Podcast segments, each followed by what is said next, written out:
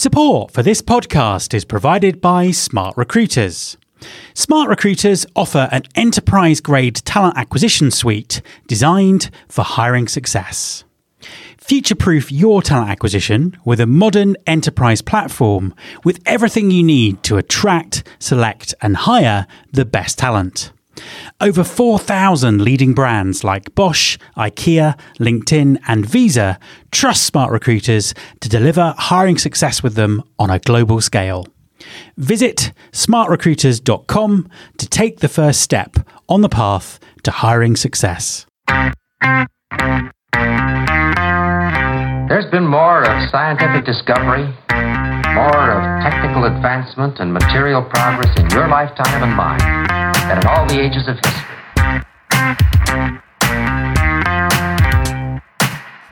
Hi everyone, this is Matt Alder. Welcome to episode 258 of the Recruiting Future podcast. Crisis situations tend to be significant drivers of long term change. The scale of the crisis we're currently living through simultaneously across the globe is going to drive substantial long term change to the way that companies think about HR and talent acquisition.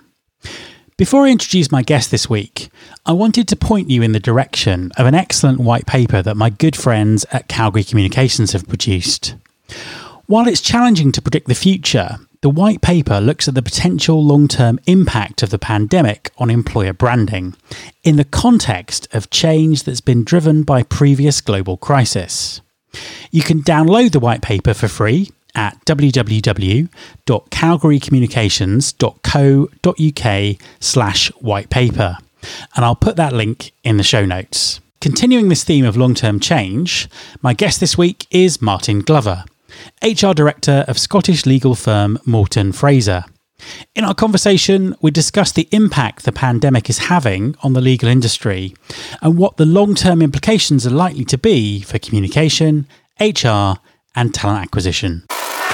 Hi, Martin, and welcome to the podcast. Hi, Matt. A pleasure to have you on the show. Could you just introduce yourself and tell us what you do? Yeah, my name's uh, Martin Glover, and I'm the Human Resources Director at Morton Fraser LLP, which is a, a law firm in uh, East Central Scotland. Could you sort of tell us a little bit more about the law firm and the size of the organisation and, and those kind of things? Yeah, of course. So we are what would what would probably be called a medium-sized law firm. We employ 237 paid staff and we have 50 partners, and we cover really all aspects um, uh, of, of the law. So everything you would you would find in, in, in a larger law firm, but uh, we're just slightly smaller in size. We're sort of discussing how you and your organisation has has had to respond to the the crisis that's being caused by the the pandemic.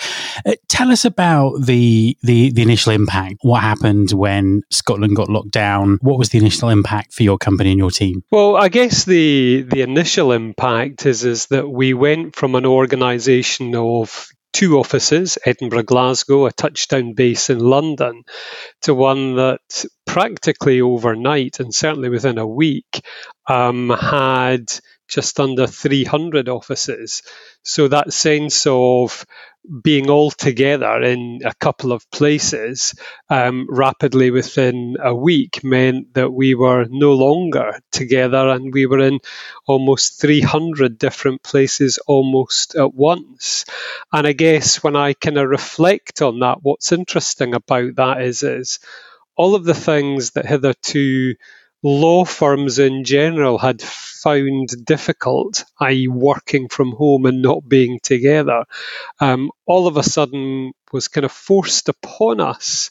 And and literally overnight, there we were in in you know for us in 300 different places, and almost I mean I slightly hesitate to say this, the ease with which uh, or the relative ease with which that was achieved was, you know, for me, nothing short of remarkable. And this was people pulling together um, on the executive team, on IT, and all the support services to kind of to kind of make that make that happen. And it almost seems easy now to to kind of say, you know, that's where we are. But at the time, that that required you know, extraordinary effort on on the part of a number of people to kind of make that happen. But happen it did, and it happened, as I say, um, within a very short period of time. What were the kind of the, the biggest challenges in, in in that kind of massive and very fast shift? Well, the biggest challenge, I guess, was will the technology work? And um, you know, that's that's always that's always the fear because you know we were an organisation that already had agile working in place. We were used to people working from home, working from places that weren't home servicing kind of client needs. And that's fine when 10, 15, 20% of the workforce at any one time was working remotely. But of course, having 300 people relying on the systems that maybe 20, 30, 40 people relied on is, is quite a different, quite a different kind of challenge, um, really. So the biggest challenge for us was, will the technology work? And beyond that, do people even have the technology um, to uh, you know to enable them to work remotely. So the challenge beyond the technical will you know will will this work when i log in at home was do we have enough computers for people to laptops for people to kind of work at home and how are we going to get those? And when the rest of the world is trying to procure the same kind of kit as you're doing that certainly presented some challenges for us uh, right right right at the beginning. But that the technology the availability of the technology the technology being able to work i think in the beginning were, were some of the biggest uh, challenges for us and and what's the impact been from an HR perspective? What have the what have the HR challenges been so far? So you know, it, it's all fine talking about the, the, the, the, kind of technology, but people, I guess, were, um, I guess, concerned in the beginning. So, what did this mean for them? What was what was expected of them now being almost forced um, to kind of to kind of work from home what would that what would that feel like? Um, did they have a desk they could set up? Did they have a space they could they, they could use? What about the interruptions from kind of family who were now also in many cases kind of kind of working from home? And these became the kind of real life kind of concerns of of people.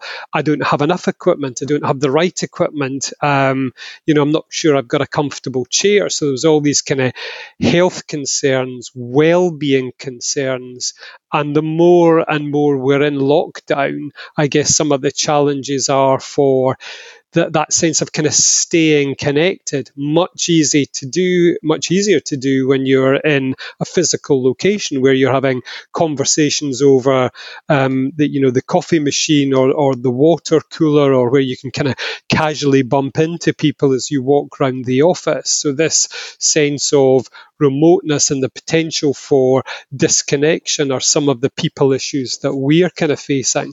And also, how do you keep people focused on what matters when people are thinking all the time about because they're consuming the news what will happen to my job? Will I have a job? You know, so th- those are some of the kind of things that kind of occupy us in, in, in, in HR every day. From a communication perspective, how different is it communicating with the, the company now that everyone's remote and what what have you sort of learned about that in this in this still relatively short period of time? I'm kind of glad you asked me that because if you'd asked me that maybe a couple of weeks ago, I would have been more worried, more concerned about that. Um, but at the executive team, we were discussing this this issue and what should what should we do as an executive team to make sure people were more connected. And I was just checking in um, with the exec team on what was happening because right at the start, one of the things HR did was to provide a kind of hints and tips document for how you could actually stay connected, how you could look after your well-being, all those sorts of good things things that you would expect an HR team to do. But the feedback was, interestingly, or the summation of that kind of feedback was, we think people are talking more now being in a kind of distributed setup than they were um, in the office. And I'm saying, well, tell me about that.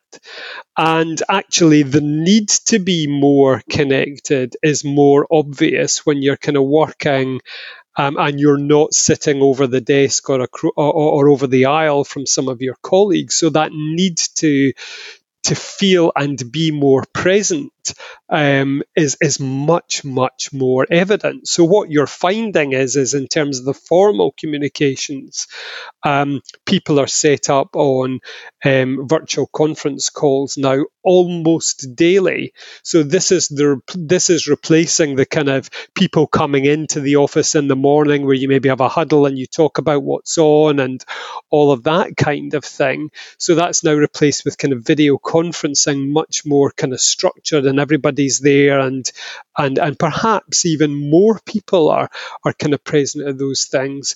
And then equally the kind of social um, uh, types of, of, of, of, things that kind of go on in the communication space now with people on WhatsApp groups talking about stuff that's got nothing to do with work.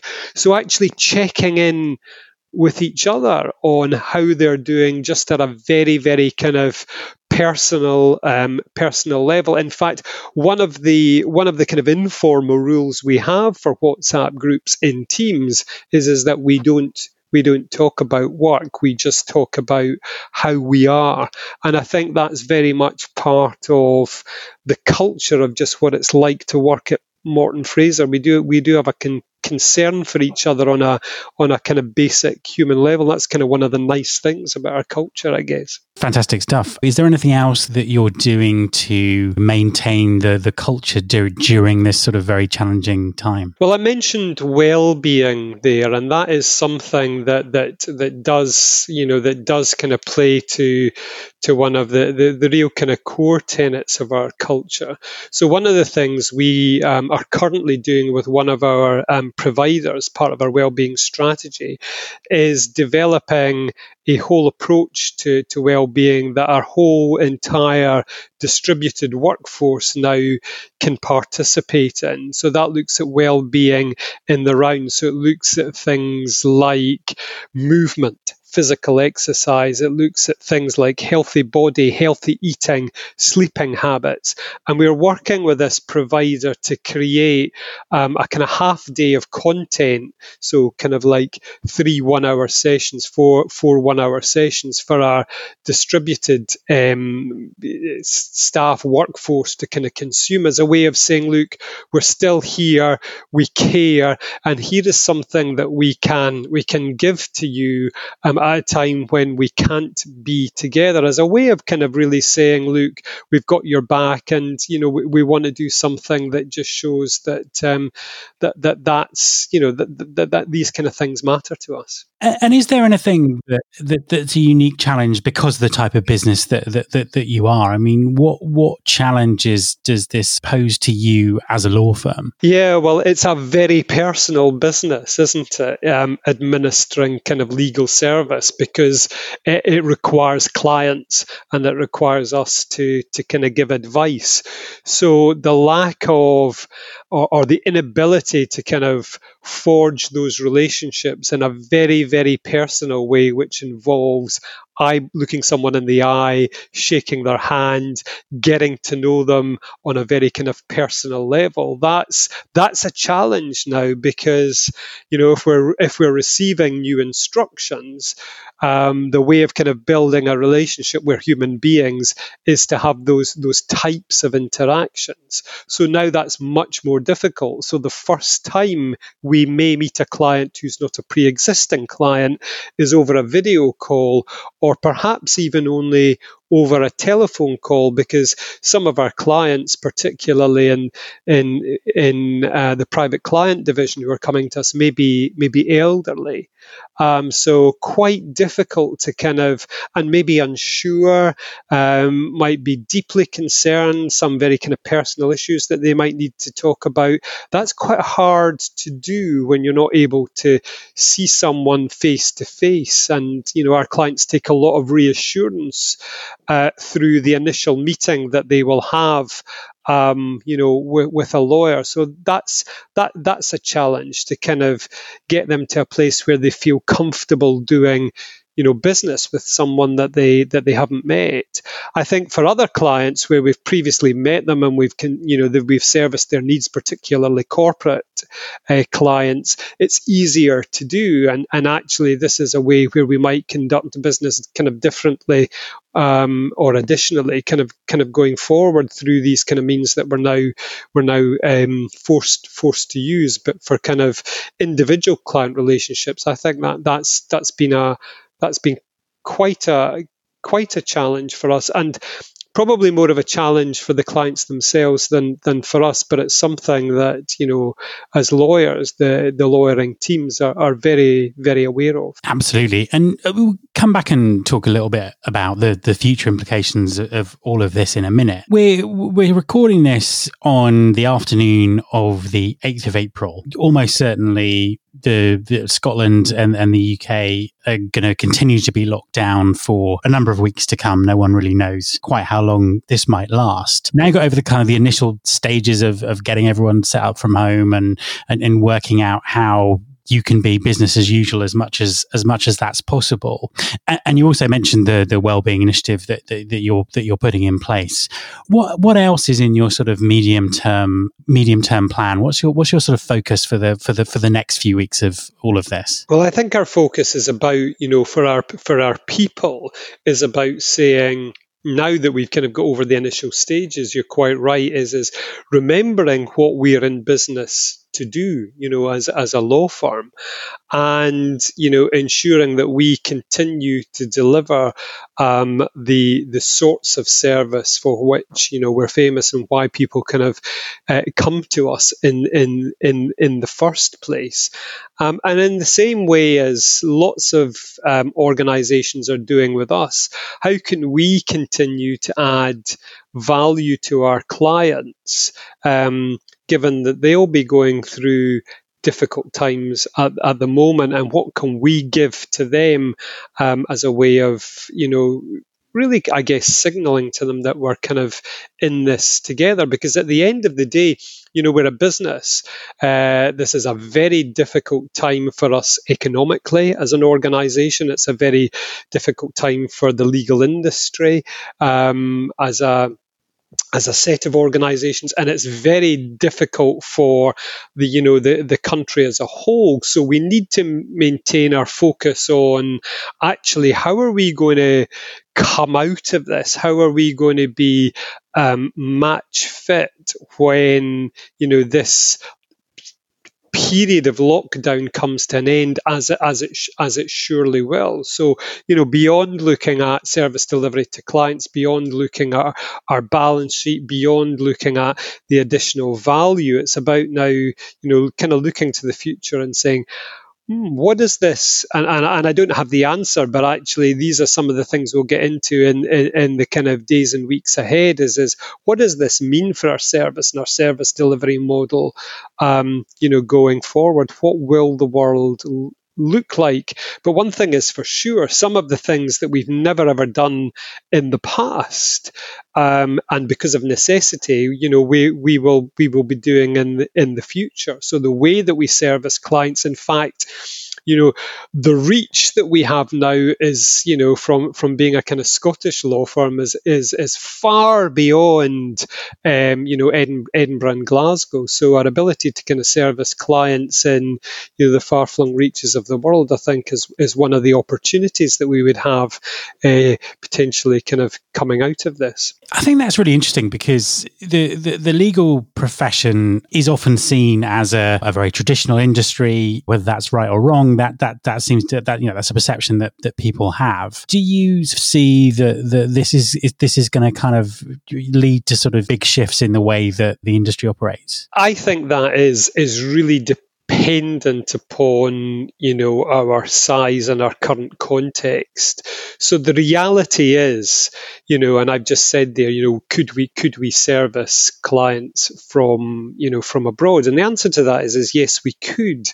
But people would need to really have a connection to us based in edinburgh or glasgow if they were sitting in i don't know hong kong or or something like that to kind of want to use us. Because the reality is is you know if you need any kind of legal service of, of, almost any description if you were in some place like Hong Kong or Singapore or or wherever. The reality is is you would just choose somebody um, kind of local to do that. What this has done though is to say where we have a client who's perhaps got some kind of Scottish connection but who is in a kind of far flung area of the world doing business whilst they are there, perhaps you know they, they're out there for family reasons or for business reasons, being able to transact um, legal services now, it has all of a sudden become much, much um, easier for us for us to do.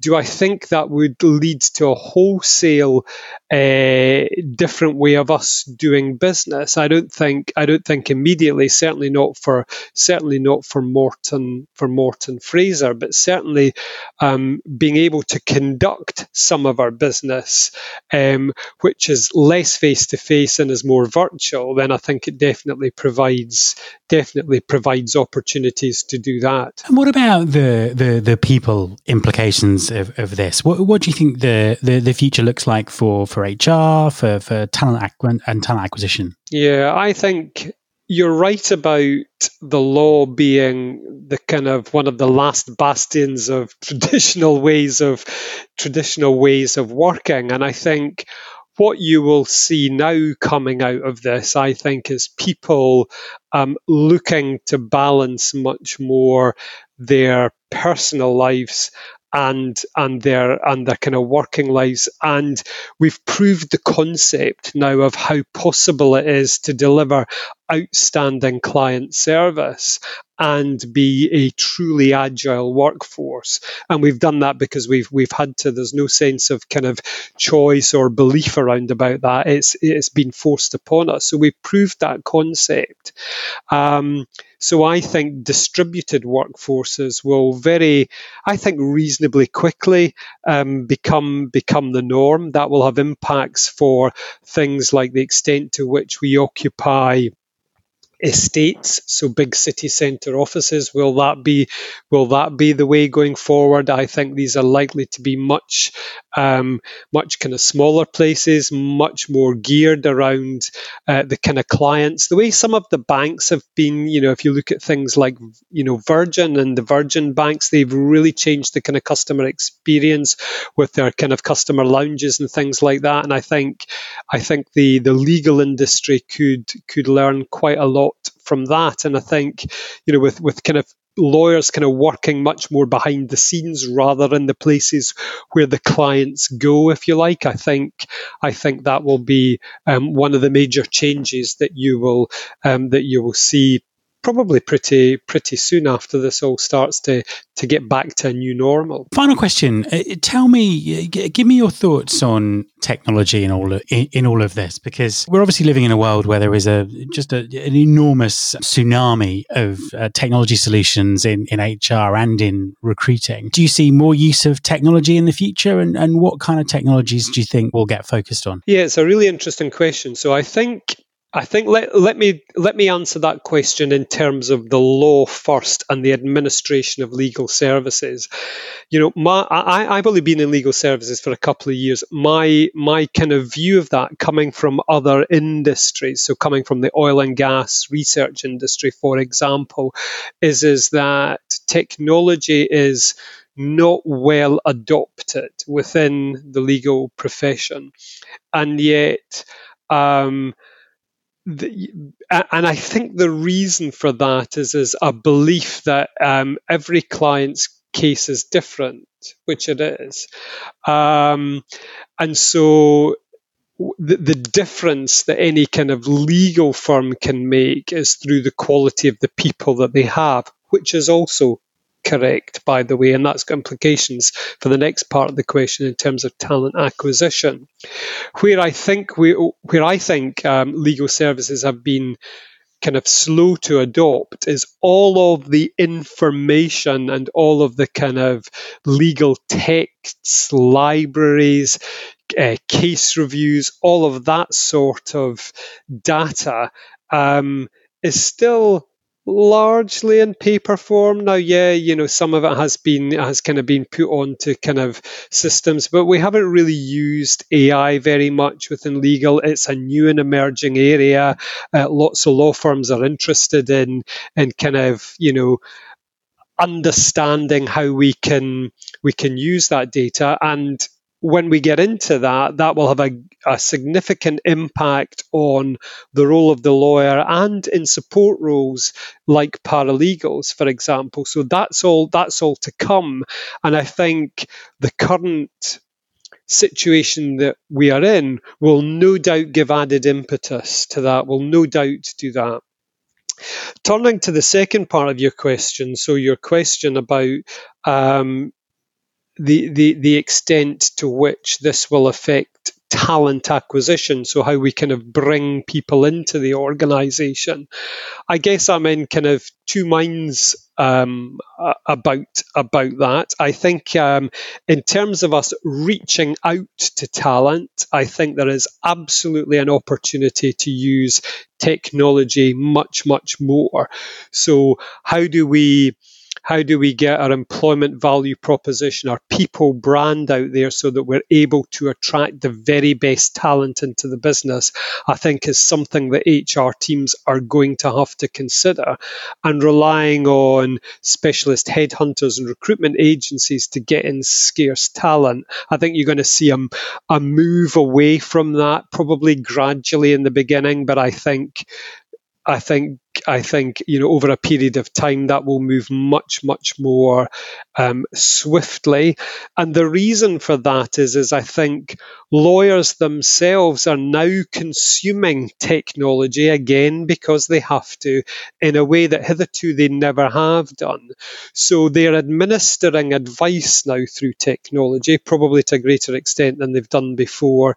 So therefore, it makes sense that in looking for their next kind of career move move, it, you know, it, it's obvious that they would use that type of approach and that type of a platform to kind of um, to kind of look for the next role. Therefore, I think employers would be well advised to be working on that now as a kind of strategy, as part of their talent ac- acquisition strategy going forward. And a bit like um, as I said already, the legal profession being the last bastions of, of kind of traditional approaches to work, and so also to traditional approaches to, to, to recruitment. So I think HR teams that that really kind of get to grips with their employment value proposition, get it out there in new technology platforms, and so that is better consumed by people who are looking for next career moves.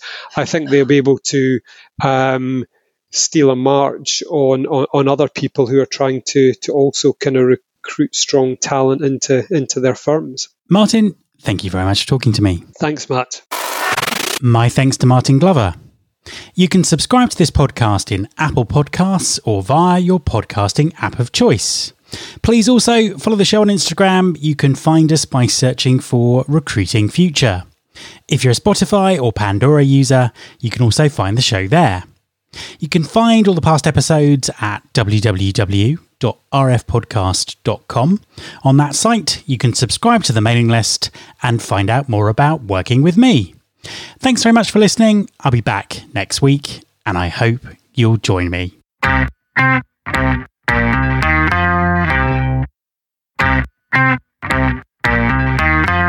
This is my show.